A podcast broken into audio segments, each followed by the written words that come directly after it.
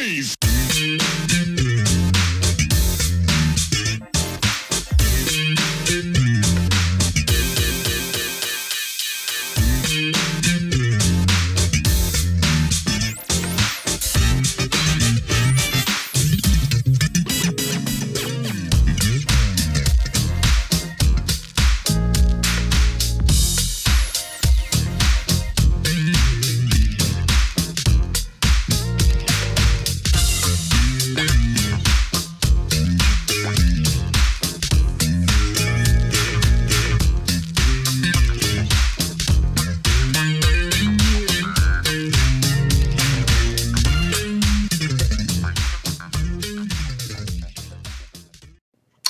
Welcome to another edition of Truth and Rhythm, brought to you by FunkinStuff.net.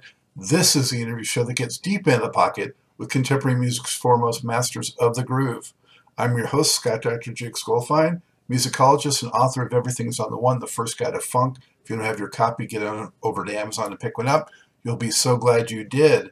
Whether you're watching the video version of this at funkinstuff.net or on YouTube or listening to the audio only podcast version from providers like iTunes and Spotify, as always, I thank you so much for your continued interest and support in the show.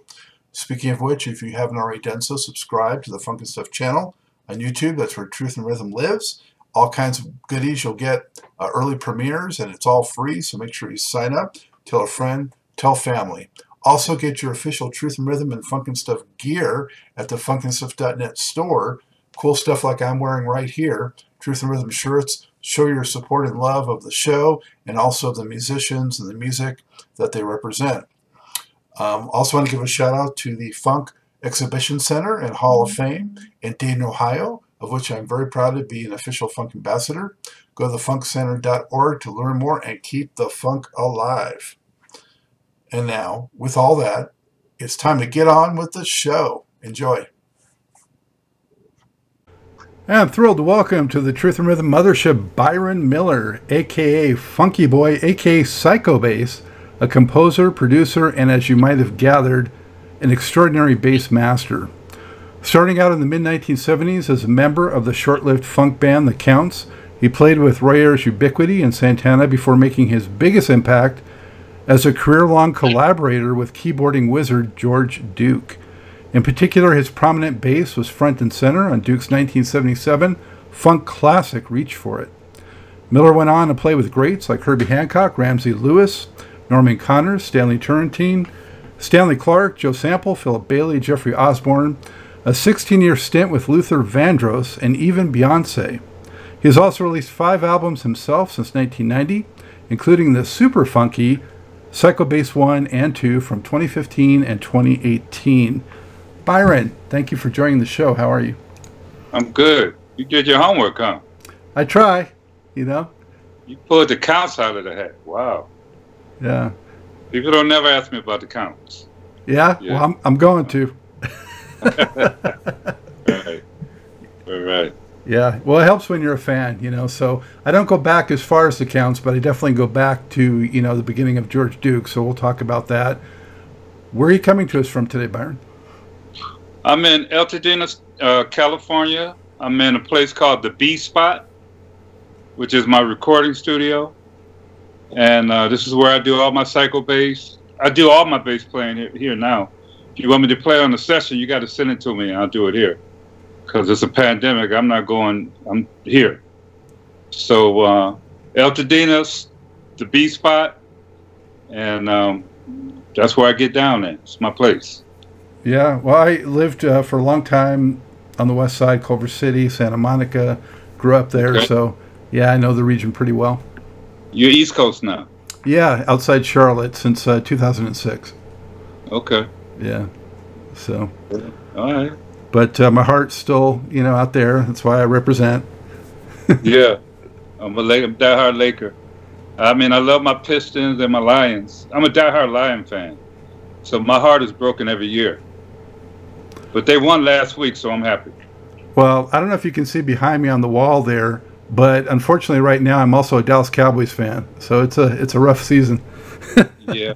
It's really hard. Dak. Dak went down. Ugly. Ugly, very ugly. Yeah, yeah, yeah. Um, So thrilled to have you on. Uh, thank you so much for making the time. Much appreciated. And uh, fans are going to love it. Um, been looking forward to uh, sharing your story with them. My pleasure. Yeah. So uh, let's jump in with uh, your origins back in Detroit. And uh, we were talking before we came on that you actually, you know, played with the young Magic Johnson. So that's very cool. But I also want to know about, you know, your roots in music and Motown, man it's all about music, right? So, yeah. H- how'd you gravitate towards the bass, Byron? It was uh, it was not intentional. It was kind of magical, really. What happened was, um, when I was a young young kid, my mom had me taking piano lessons. That lasted about three months, and I didn't get along with the teacher. And she had a ruler. She was slapping my hands, and I just I wasn't having it. So I went from that to trying to play sports. And I played Little League football, I played football in junior high, and I played football as a freshman in high school. And I broke my foot as a quarterback. We were 0 and 9 every year. So we had a, a crazy offensive line. No one, it was crazy. So the first game, I broke my foot.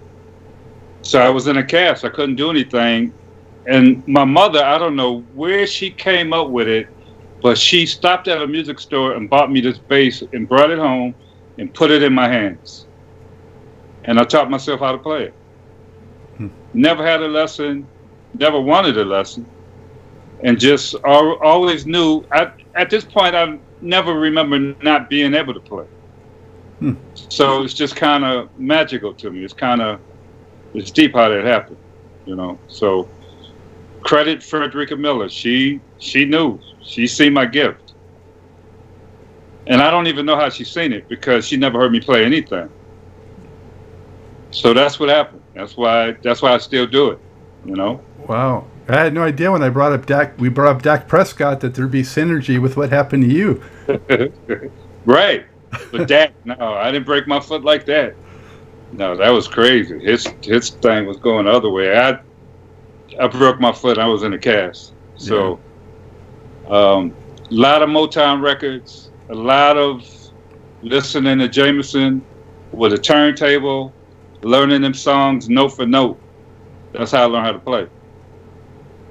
Wow. So were, were you always, uh, you know, attracted to that particular music, or you just found it was good for learning the bass? I was attracted to all kind of music, like the CTI records, all the jazz records. My cousin, who's passed away since then, was a guitar player. And he was a bad cat, and he was into Coltrane and everything. So he kind of kept me, he kept me schooled up. Even though I couldn't play that stuff, he kept me schooled up. And um, I mean, we listened to Black Sabbath, Santana. We listened to Freddie Hubbard, George Benson, George Duke um, you know, all in high school, and you know, never never knew I would ever play with George Duke, but I was a fan back when I was learning how to play, and a lot of James Jamerson and Chuck Rainey. Those those are really pretty much my teachers without teaching me. So I grew up listening to everything. Sun Ra, just crazy. Miles Davis, everybody. And I think I saw in your bio you also mentioned some of the usual suspects like Larry Graham and uh, oh, yeah. you know, Can't, yeah. you played a bass and you didn't listen to Larry Graham.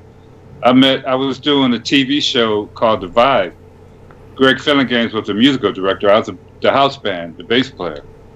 Larry Graham came through there. I mean, I was like a kid. I was asking him for his autograph, and then Larry said, "Man, I've been listening to you." It Kind of blew me away. Same thing. I met Willie Weeks and big fan. Willie's a bad cat. He said, "Man, I've been listening to you for years." So it's funny how I just kind of turned around. Sometimes you do what you do, and you don't know who's listening. Yeah, that's got to yeah. be an incredible thrill uh, when that happens. Oh, yeah. thrill. Stanley Clarke the same way. We're very good friends to the day, but he was listening. Alphonso Johnson, a lot of cats that I was listening to, ended up listening to me. So we we talk about it now. We have those stories now that everybody's you know older and getting old, you know. But um, yeah, it's a good. We're still doing it. So, what was your first, uh, you know, significant uh, band experience? You know, playing with others and and kind of getting the feel for that. Um, it was a band in Detroit called the Ebony Set, and um, Ricky Lawson was a drummer mm-hmm. who passed passed uh, about five years ago. Ricky played with he played with Duke, he played with Michael Jackson, he played with everybody. Ricky was the drummer in that band. David Miles was a guitar player. Uh, the leader of the band was Victor Hall, and Victor had a had Victor got a master's degree from Eastern Michigan. He was a little older than us, so he kind of taught us how to play as a combo. And um, we played gigs around Detroit, and um, that was my first experience playing with other cats playing some good music. So it was the Ebony set out of Detroit. Hmm. So, uh, cats, we were we were pretty famous locally. Yeah, and and about how much uh, time transpired between that and and the counts experience it almost happened during the same time because the counts remember leroy came to a club we were playing and um, he checked me out and then another drummer named leslie daniels who ended up giving me my first precision bass that I played Reach For It on.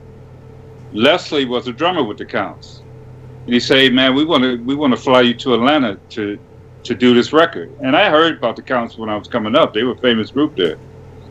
I said, "The Counts, really?"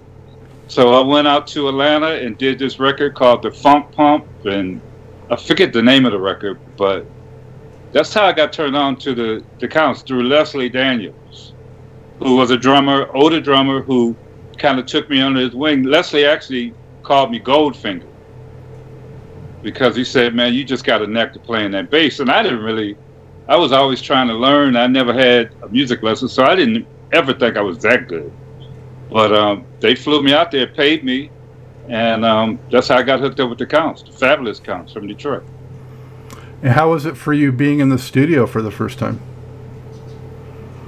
Um, it, I was terrified you know, the red light went on, you can't mess up. But I had done a couple of sessions in Detroit for Westbound Records, um, you know, where they would put a big sheet of music in front of me and, and go and count it off, and I'm sitting there, I can't read music. I'm like, okay. So I would always have a piano player play the bass line.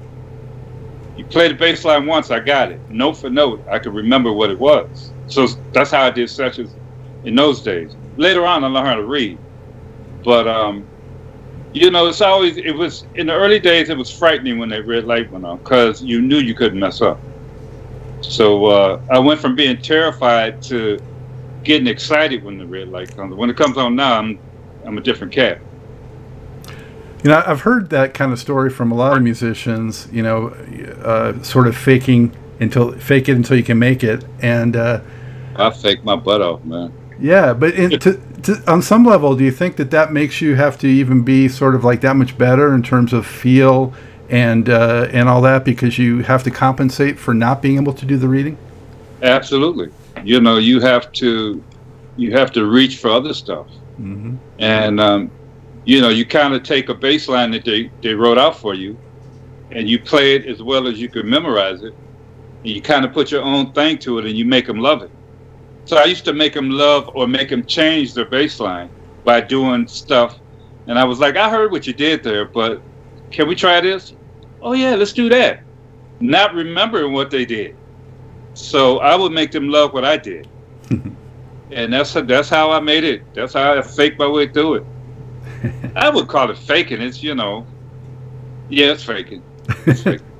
well, that aspect of it, the playing is certainly for real. Yeah. Yeah.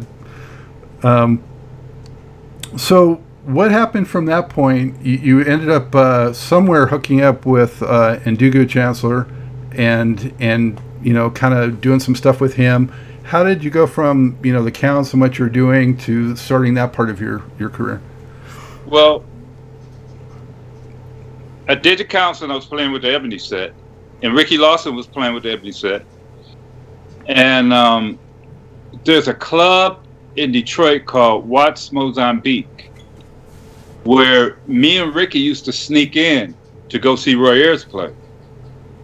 So one night we snuck in and we told Roy, let us sit in. We know every song that you know. And Roy said, Y'all not even old enough to be in here. Get out of here. Roy let us hit the stage and we played the whole set with Roy. Every song he called, we played the shit out of. And um, I graduated, Ricky graduated. We got a call from Roy, you want to go out on the road? He called us and took us out on the road. Now I graduated from high school. I was supposed to go to college. My dad was like, "You ain't going nowhere. You going to college." And um, I said, "I'm sorry, I'm not going to college." But my mom said, "I'll drive you to the airport. I'll take care of him." so we flew to New wow. York, man, and played in this club called McHale's, and that's how I got started with Roy Ayers. Wow, and this is like '74. 73 to into 73 going to 74 yeah because mm-hmm. i graduated in 72 so it's right out of high school not not too much longer wow that must have yeah. been incredible thrill i mean uh, get, you know between going to there going there and also who you were with and wow yeah all my friends were going to college we were going to new york to play so we were in that new york scene with all the chicks and you know it was in new york was was killing there. And uh, we we had a ball. We were staying. Actually, we stayed in Teaneck, New Jersey, near the Isley Brothers. Um, Ricky had an uncle that stayed there. They let us stay there. So we would drive every day back and forth from New York to New Jersey. His uncle had a big Cadillac. He li- used to let us drive it. So we were on cloud nine. We had a ball. Hmm. we, had, a ball. So that's how I hooked up with Roy Ayers. And what Mozambique, Ricky, going to New York. What was Philip Wu a part of that band yet at that time? Philip wasn't. We got Philip in the band later. Okay. Philip got in the band right after I left the band, and Ricky left the band. But we, Philip used to sit in with us when we would go to Seattle. So, well, getting back to the story, we were. I was playing with Roy. Ricky was playing with Roy. Ricky got a call to go play with Quincy Jones, the Brothers Johnson. So he left the Roy Ayers band. We were in Seattle playing, and Ndugu, Carlos Santana, and Carlos's manager came in the club, and they heard me playing with Roy. Carlos left the club and told Ndugu, I want that bass player. So Ndugu, he's a magical talker. He you know, he said, "Man, where you staying?" I said, "We're playing. We're staying at the Edgewater Inn." He said, "I'm staying there too." It ended up me and Ndugu were in rooms right next to each other, hmm. so we stayed up all night talking. And he said, "Well, if you want the gig with Santana, you pretty much got it." I said, "Man, you you got to be kidding." Two days later, they called me to join the band with Santana, and I left Roy. Roy was, I think he's just getting over being mad at me for that now. wow. Yeah, so that's how I met Ndugu and got hooked up with Santana, and then um, Ndugu hooked me up with George. Yeah. So that's that whole thing happened right there. Okay, so what was Roy like back in those days? How would you describe him? Roy was, he was Roy's a bad cat, man. He Roy can really play. Roy was a really nice cat. Um, Roy has a big ego you know, so he always keeps younger musicians. So he keeps you under his thumb. But Roy always was a little scared of me because I was from Detroit. He he did a couple of things, and I told Roy, I said, man, you do that again, I just I'm out. I keep enough money in my pocket to buy a ticket. I'm out. So I always kept him off balance. But he was a great cat. He's a great cat, great player, and um, I learned a lot of music with Roy. Bad cat, music. Yeah, and you you, uh, also you played though on the Mystic Voyage record, right? That was the first record I did in yeah. Seattle, Washington, where I met Ndugu and Carlos. Mm-hmm. During that same time, we were recording, and I met Santana, and um, that record came out, and maybe three weeks later, I left the band and went and played with Santana. Right, so Mystic, I love that record, though. I mean, that's just a classic, you know, jazz funk yeah. record of the era for sure. Yeah, Roy Ayers, um, Chano O'Ferral, Ricky Lawson, Kelvin Brown. Yeah, it was a it was, it was a lot of fun playing with that band. We would play to clubs packed, lines around the corner. We, it was a hot band. It was a hot band. That's that's where I really learned how to. That's where I got my road chops at. Mm-hmm. Play with Roy, playing in every city in America. You know, uh, funky hotels, good hotels. It was, it was an experience. Yeah, the, well, circuit, the Chitlin circuit. During during those shows, though, did some of you know uh, the other jazz cats that you admired maybe come up from time to time and, and jam with Roy at all, or? Did... Yeah, well, we ran into a lot of cats. You know, uh, Donny Hathaway, uh, a lot of cats, man. But Roy, Roy was a stickler at that time about not letting people get up and play at that time. Mm. But Freddie Hubbard, George Benson, everybody wanted to see Roy and this young band he had. You know, Patrice Rushen. I met Patrice when I was playing with Roy up in Frisco. Um, Herbie Hancock came and checked us out once. You know, so it was a lot of people that was coming to check out check out Roy at that time. Yeah, I had uh, Philip on the show a while back, and the way yeah, he, well, the way the way he described uh, getting with Roy sounded kind of similar to how you did. You know, uh, he knew every Roy Ayers song right from the get go, and so because of that, he got called up. You know. No, well, he knew Roy's songs, but Ricky Lawson got him in the band. We used to hang out with Philip Wu every time we went to Seattle, and Philip and Ricky got really tight. And um, Roy loved Ricky. They never had a falling out. They, they, you know, Ricky went to play with Quincy, and he called Roy called Roy called Ricky looking for a keyboard player. Ricky put Wu with Roy. That's how that's how uh, Wu got the gig. Well, but he says though he got it also because he knew all the material from the yeah you know. Oh yeah. Yeah yeah. Yeah. Um, he, no, Wu's a bad cat, man. Yeah, yeah, he's still in in Japan. Yeah. Um, so moving to Santana, Byron, what was that transition like for you? Um, it was like I said, my career has been magical. It was like I used to sit in my basement with my two cousins, listening to Santana records, smoking weed, sneaking to smoke weed, listening to all that music, and the next thing I know, I'm at SIR in Frisco, the bass player for Santana. I went from making $250 a week with Roy Ayers to making $7,000 a week with Santana. Wow. And I was just a kid.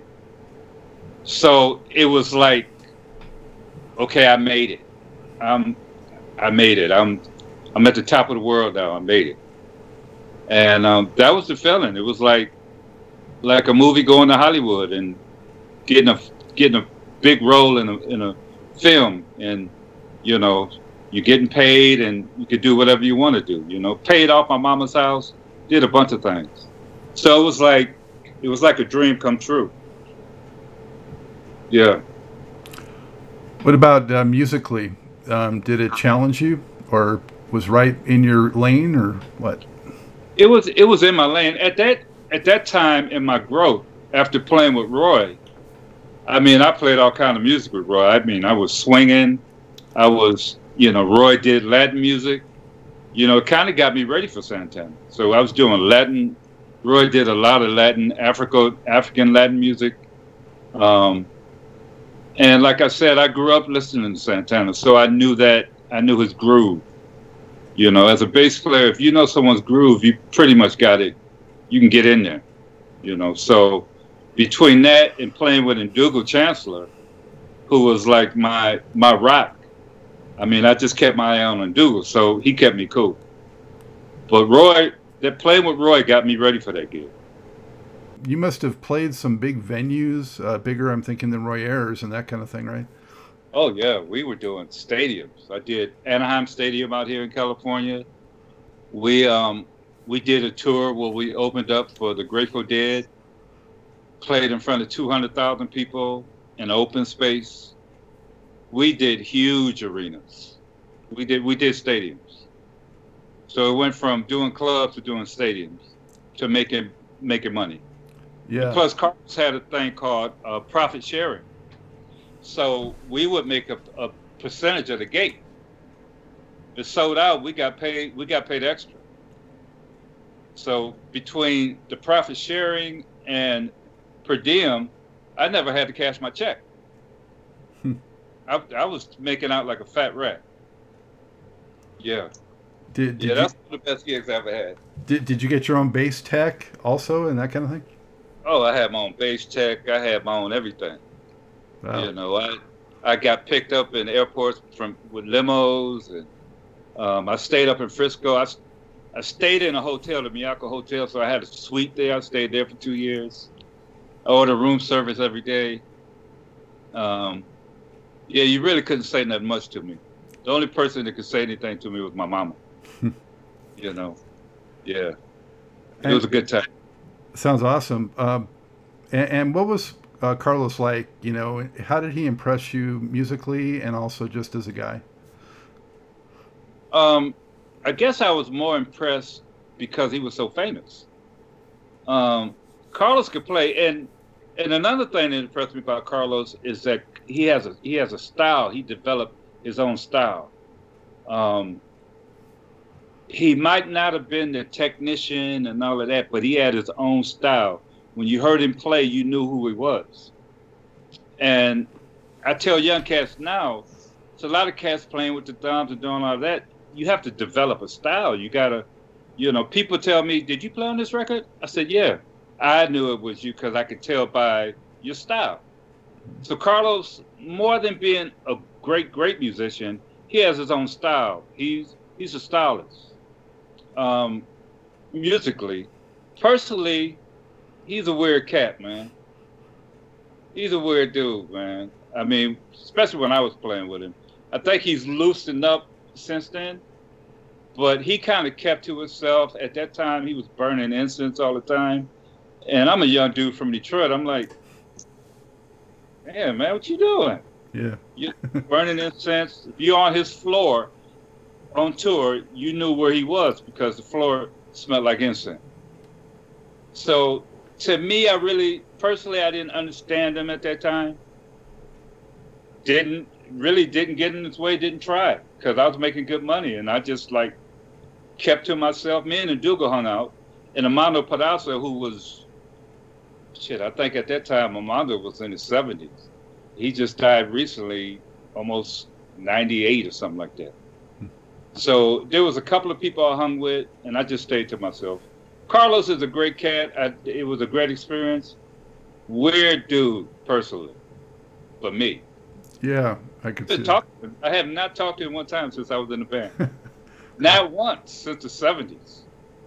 Not once. Wow. Well, maybe after seeing this, you know, you'll hear from him. I doubt it. I doubt it. But I would. I would look forward to talking to him. You know? uh, um, yeah, but I, I, definitely very distinctive style, no question about that, and his his sound. Um, did um, did you get any um, like solo spots, or you just kind of played the the cat cuts as they were? Or? Um, I don't remember soloing with Carlos.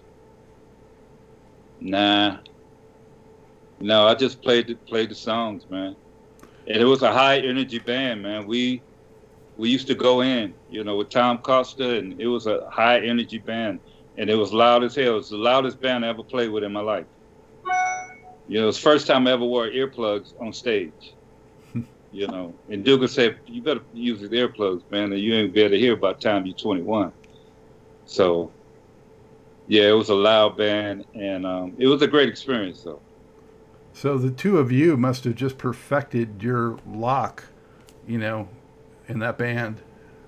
Yeah. Yeah, I mean, I, I think what what happened with me and Ndugu is that I looked up to him as a big brother, and we became really, really close as friends. And that kind that kind of translated to the way we played, and he respected me musically, and I was in awe of him, but you know, never took a back seat when we were on stage. You know, if he was going for it, I'm going for it. I'm trying to kick his ass. He's trying to kick my butt.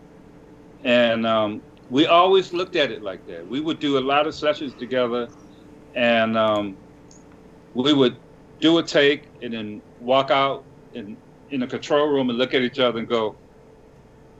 That's how we did, and we would walk walk out the studio, and know that we kick butt. You know, um, heads and shoulders. One of the the greatest musicians I've ever played with was Ndugu Chancler. There was nothing he couldn't play or read. He taught me how to read. He said, dude, if you read, you're going to take LA over. I said, okay, let's do this. You know, so I had, you know, it was cool. Is there anything about his uh, approach or technique that you can identify that sort of made him special? Yeah, Ndugu played the drums. It's a rhythm instrument, but he played the drums like it was a, a keyboard or something. It's so melodic. All his all his drums had different note tones. He was one of the first cats I see that played with the rototom, and he was solo and just stopped playing and, and hug that roto sound, the rototom, and it twisted to different notes and sing with it. And he was just so musical and melodic. I've never heard a drummer like that. And to this day, I really don't hear cats playing like that. And he was so ethnic. He was so African and, and funk at the same time. He had a, a, a mixture of a lot of different things. And technically, you you know, I don't care. You could talk about any kind of music, time change, or anything you could not leave Ndugu in the back seat. He would he'd be there waiting for you. He knows what you're talking about. He's the only cat that I knew that could give George Duke a run for his money musically, hmm. technically, and that's that's not easy said. Herbie too. He be all over Herbie. Hmm. And Ndugu was at the top of his game. Wow. Did Did you end up doing any studio stuff with Santana or just the tours? Just a tour just a tour. Um, before he would, I toured with him during the Amigos album, and before we could get to the next record, Carlos uh, he fired me, and Greg Walker. And when he fired the two of us, Ndugu quit the band. But the band was getting too black for him. Mm. So he let us he let us go. But he did me a favor. Because that's when I hooked up with Duke. So the two of you uh, connected with Duke. So how how did that transition take place? Well, Ndugu had always recorded with Duke and played with Duke, and they they did records. And um, George wanted to do the George Duke band, and he called Ndugu, and then Ndugu called George. He said, "I got the bass player." So I flew. I remember the last few gigs I was doing you know, I did Santana. The last few gigs I was doing with Santana, George was flying me from, I was rehearsing with Santana, he flew me to LA to record. And then I would fly back to rehearse with Santana the next day. And um, then not long after that, I got fired from Santana. I guess somebody somebody told on me, something happened. And um, we started doing the first record. I love was I Love the Blues, She Heard My Cry. That was my first record with Duke. And um, that's how I got with Duke. That was uh, 75 or 76? 76. Yeah. 76, 77, maybe. Because I no, it's 77. The beginning of 77, because the last tour I did with George Duke, now it's off, I mean, with Santana, I think it was 76 because I remember I have a luggage tag that has 76 on it right now. So it had to be 76. The bicentennial year, yeah. Yeah, yeah, absolutely, yeah. Um, so what was it like when you first went? Did you first uh, play live with Duke, or you first went into the studio with Duke? Studio. Yeah. What happened was I flew to LA, and Ndugu picked me up at the airport. I remember I had a little cassette player that I was taking with me to the rehearsal with George Duke for the record, because we rehearsed at his house. And um, I think I had one of them 90 minute tapes, and I, I left the recording on for some reason. So the recording had Ndugu picking me up from the airport, me and him talking all the way to George Duke's house. the rehearsal with George Duke, and George put music in front of me too. But I guess Ndugu already told him, well, he ain't re- he can he ain't read notes, but he can read chord changes. So we rehearsed for maybe a half an hour for that whole record, and the next day we went in the studio, man, and we were in the studio a couple of days and did the whole record. Wow. And I have it all on a cassette player. I still have the cassette of the time I met Duke, and Duke picked me up from the airport, the ride, the rehearsal, and leaving. It was a 120 minute tape. That's what it was. Yeah. Well, you've got some good keepsakes between the luggage tag and the and the recording, and I got all kind of stuff, man. I got all kind of stuff. Yeah. What what would you say? What would, how did uh, Duke impress you when you first met him? You know, just personally and later on musically. Um, my first impression was, damn, this cat's nice. No ego, nice. You know, he started calling me B right away. B, you need something? You want some? You want a drink? You want? You know, his wife Corine was sweet to me. Um, just nice and he went from nice to when he got on that keyboard, it was all about it was all about taking care of business. And at that point, you have to focus. And um, I had never really played in odd time signatures before. And he had one song that was in t- odd time signatures, and Ndugu just said, "Watch me.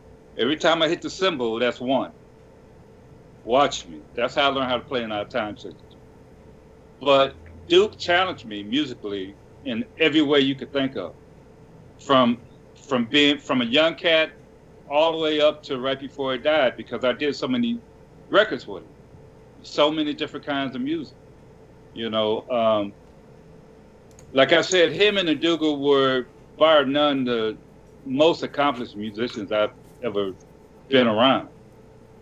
George Duke was in, an incredible musician. I remember I was riding with him on the airplane he was sitting next to me. He was writing out, writing music, and I was, and I said, "What are you doing?" He said, "I'm writing a song." I said, "Well, how you doing that? You don't have your, your piano." He said, "I don't need that." Wrote a song. He said, "I'll play it for you sound check." And that that was incredible to me, where he could hear the chords and, and write it out and know exactly what it was without having to play anything. You know, so just the musicianship was like on cloud nine on planet planet get out of here. You know, it's just crazy. From funk to to anything. Gospel, anything, any kind of music. How, so fam- how fam- you have to play everything. How familiar were you with his catalog before you went to play with him? I I was pretty familiar with it. I like I said, I came up listening to Duke, Herbie, um, you know, listening to Quincy records and all that CTI records, George uh, George Benson and Hubert Laws, and you know, I knew about Ron Carter and Ray Brown, Chuck Rainey and Donald Byrd and Blackbyrds and all of that. What about like some of the real crazy stuff that Duke was doing too, like Zappa, you know, and that kind oh, of thing? Oh yeah, yeah, Yellow Snow and all of that. Yeah, I was listening to all that stuff. I thought Zappa was out of his mind. Yeah. You know, uh, that was some bad stuff. I still listen to that stuff. I went to Sweden maybe four years ago to do a tribute to Duke and Zappa. It had to play some of that Zappa music with every every time you turn your head, it's a different time signature. Crazy, but I have I have fun doing it. It was a challenge doing it. But um, everything yeah. I've heard about about Duke was just that he was a sweetheart. Sweetheart, nicest cat in the world. Yeah. Yeah, no ego, none of that. Just straight up nice cat. Straight up. So, tell us about the the making of Reach for It, the album, and then we'll talk about the track. Um, you know, what was the vibe like? You know, and, and what do you remember about those sessions? Well, we got to go ahead head of the studio. We were playing the Duke Band. We were playing in Washington D.C at the Cellar Door Club. That's yeah, that was the name of it. And um, there was a section in the show where um, me and Ndugu would just play. So um, one particular night, we started playing and it got funky, and George started playing that bass line. And I think I might have soloed a half an hour in the, in the club. People were going crazy. Chicks were throwing their drawers at me. All kind of stuff was happening. And um, we got off the road. We went in, in the studio. George said, "You remember that night? Let's do that." Told Kerry McNabb to hit record, and we went for it. It was just a bass solo and George and the Ndugu Funky. And then all the vocal stuff they they put on that later. But it was um, reach for it. That track, I know the track was probably eight minutes, but we probably played that in the studio for about 25 minutes. George edited. He did his little edits. Him and the Ndugu went on and did the talking part. We added guitar, and it was George's biggest biggest hit, his first gold record. It's So I, we, we all got a piece of the writers of that too. that's beautiful. I, I I can't I can't say enough about that track though. You know, I mean, it's just such a classic, amazing groove, and Yeah. I never get tired of hearing it. You know, there's not like a lot of lyrics or anything going on in it, but I never get tired of hearing that groove. And I would Um, love to hear uh, the 25 minute version too that you just mentioned. Crazy man. I, I so he did that. There was another record he did, The Son of Reach For It, where he put another section of that solo in it. You got to go on um, YouTube and find that, The Son of Reach For It, and that that's just a whole nother section of stuff that I was playing. But uh, George did he did the first part of solo was pretty much intact. He did a little edit, and um, when I heard it, I was like, "Damn, that's me." Wow. And they put that sucker out, man. It was number one in, in like two, three weeks. Matter of fact, we were in Europe playing, and we got a word from uh, Sony that the record had went number one. So we had to come back to the states and start doing all these big concerts with LTD and Con Funk Shun, and we were like, we were out there. Now we were a funk band. Yeah. So that song started at the Cellar Door Jazz Club. Really a jam. It was a jam, but the, the with the big ears of Duke, and he's so incredible. He heard it and he was like, "Okay, I'm gonna take this in the studio. I'm gonna do something with this." So thank you, Duke, because that put me on the map. Yeah. So were some of the words sort of improvised at, in the studio, or you know, some of the rapping words in it and stuff like that? the rapping where George and the Ndugu sat down and and did that um, because Duke was a big fan of the Funkadelic. What happened was how George got turned out, and I wish he was here to tell the story. One day, um, after we did the From Me to You album, and Ndugu came to George and gave him a Funkadelic record. George played that record and it changed his life. George was already funky, but he was more funky after that. And that's how that's how the talking stuff. That's when Duke came out of his bag and started talking like like Clinton a little bit, but he had his own thing too. So that's he and Ndugu gave him a funkadelic record, and the rest is history. Well, actually, the track always made me think of Bootsy more than George, but you know, just has some of that Bootsy vibe. Yeah, it was. It's all in the family, right? Yeah. Did, did you you or the other guys ever go see the the Mothership show with P Funk? Oh yeah. Yeah. Oh yeah. Me and Ndugu, we we didn't miss a show. We didn't miss a funkadelic show. We didn't miss an Earth, Wind, and Fire show. And Ndugu thought he was Maurice White on the slide because he wanted to be Maurice White. Um, we we we caught all the shows. Weather Report. It was me and Ndugu. And Ndugu, you see me. And we kept we caught all the shows. We caught all the shows. We wanted to see what everybody was doing. And then Reach for It, I think, if I'm remembering correctly, I don't have the record in front of me, but there was another funk track on that called "Watch Out, Baby," right? Yeah, Yeah, Stanley. yeah. That was Stanley. Yeah, that was uh, my first experience hearing Stanley play in the studio. Cause George said, "Hey man, um, you know, don't don't be feeling some kind of way. I'm, I got a song I need Stanley to play on." I said, "Stanley who?" He said, "Stanley Clarke." I said, "Oh, okay." And um, that was a magical session. Those three, it was crazy. It was crazy. And me and Stanley are still like really tight every from that day. Hmm. Yeah, that was a that was a crazy session because Stanley was playing this new bass. He had a steel neck. Uh, it was a Kramer, I think, a Kramer bass, and uh, he had that sucker talking. I don't even think he plays it anymore, but that was a great session. That's the first time I met Stanley personally. I used to I used to go see Chick play, and I was see Stanley, but that was the first time I met Stanley. Was in Paramount Studio out here in California, on on that section, because George had him play that and another song where he played upright.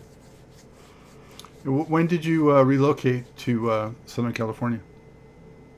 Um, officially, I played with Santana, and then and I was staying in Frisco in a hotel, and then I ended up when I left Santana, I moved down here to California. So that must have been 70, like right before I got with Dukes, 76.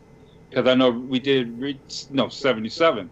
We did reach for it 77, 78. Those, those, those years run into each other for me now. I'm getting older and I remember like I used sure. to. Yeah, yeah. Yeah, so. Plus, back then, I had a sister here. My my big sister was here. My brother was here. All my siblings were here at that time. They got tired of the snow in Detroit, so they moved out here. And I was on the road, and then I moved here. I was going to say that plus back then, you know, the acts were tending to put out like a record every single year, sometimes two records in a year. So Yeah. it, you, it's hard to remember exactly, you know, Yeah. the years. Yeah. But um, and Duke, you know, you guys came back with um, "Don't Let Go" in '78. They had Dukey Yeah. Stick, Dukey another Stick, all-time right. classic. Um, so, I imagine uh, did did Duke uh, communicate that he kind of wanted to take that formula and go back and kind of repeat that success? Um, Duke was a musical genius. He knew he knew what bought him that mansion over there in the Hollywood Hills. You know, after Reach for It. So um, he would come in the studio with his chart and say, "Man, we're gonna do this," and it was Dukey Stick. B, I need you to take a solo right here.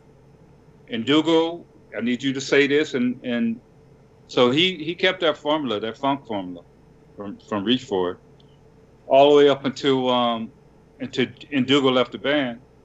They fell out about about a couple of things, and Ndugu left. So it kind of changed. It kind of changed the funk in the band because Ricky Lawson got in the band after that.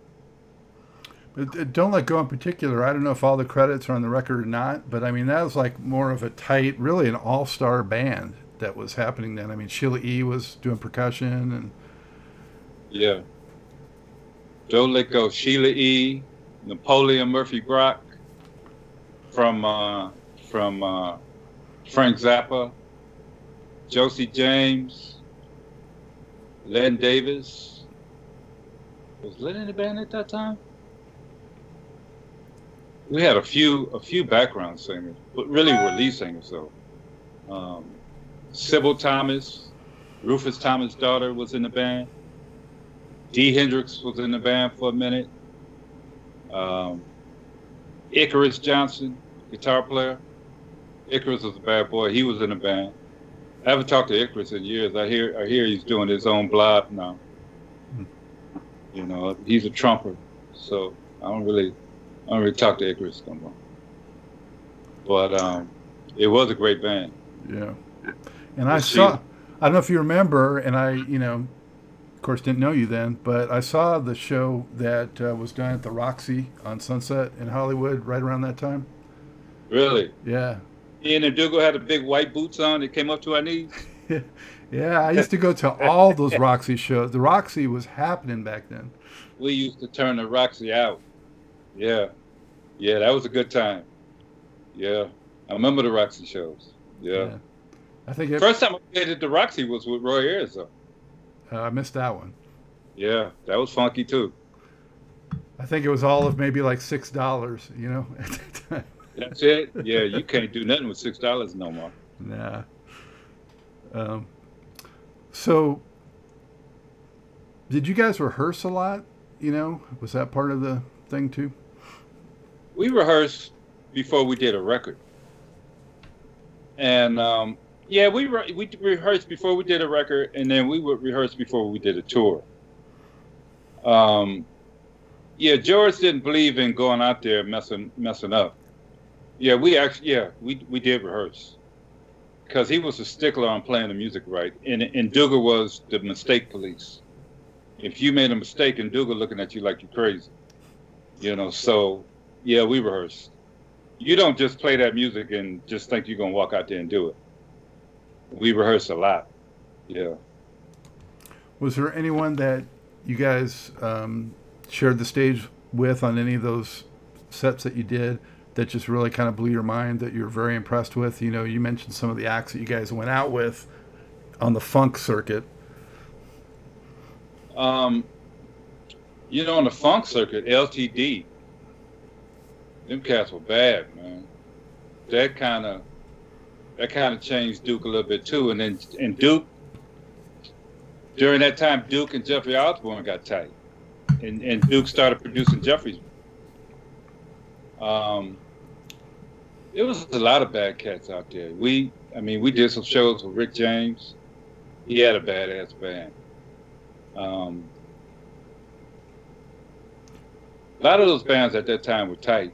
You know, we were like we were like funk jazz though. We were we could play the funk, but then we would we would turn heads by playing some odd time stuff in the middle of a funk show.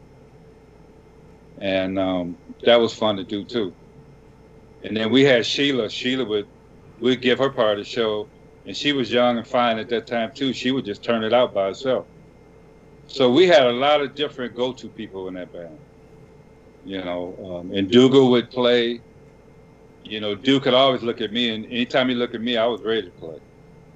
So you know, at that time, I that's this is when I started knowing how to solo and how to do my thing at that time and develop my style, and which I'm still, I'm still doing. I'm still playing the same old stuff, but I'm still it's still getting down, still making making his turn. Love that. You know, got to yeah. keep it going. Um, yeah. Well, the great thing about those albums back then uh, was the variety on those Duke albums. I mean, it went all over the place. It was like a trip around the world to listen to those yeah. those records. Yeah, yeah, that was Duke though. Duke was just musically. Um, I'm sure he had musical ADD. He couldn't stay one one place. He was just all over the place. Brazilian music, funk music, just everything. And, and, you know, you had to play all those different styles to play with him. You just couldn't be a funk cat, which I thought I was until Ndugu and uh, George beat me up. And, you know, they didn't teach me. They just put it, they, come on, you know, and I have fun doing it, learning those different styles of music. How did uh, being able to read music kind of change your life, if at all? it just it just took a little bit of the stress off going to play a recording session. I still don't like to read music. Mm-hmm. I don't. I hate it. You know, but it just I wouldn't have to go to the studio and sit and watch the piano player's bass hand or say, "Can you play this lick?" You know, so I would know how to do that, but I would still change the line around and make them love it. You know, you, you could write me a bass line until I don't play it and make you love what I did. So I did. I made. I made a. I made a huge amount of money doing that. But um, you know, it makes it easier to play TV shows and different things when you don't have uh, a lot of time to rehearse. If you could put your eyes on it, it makes it much easier.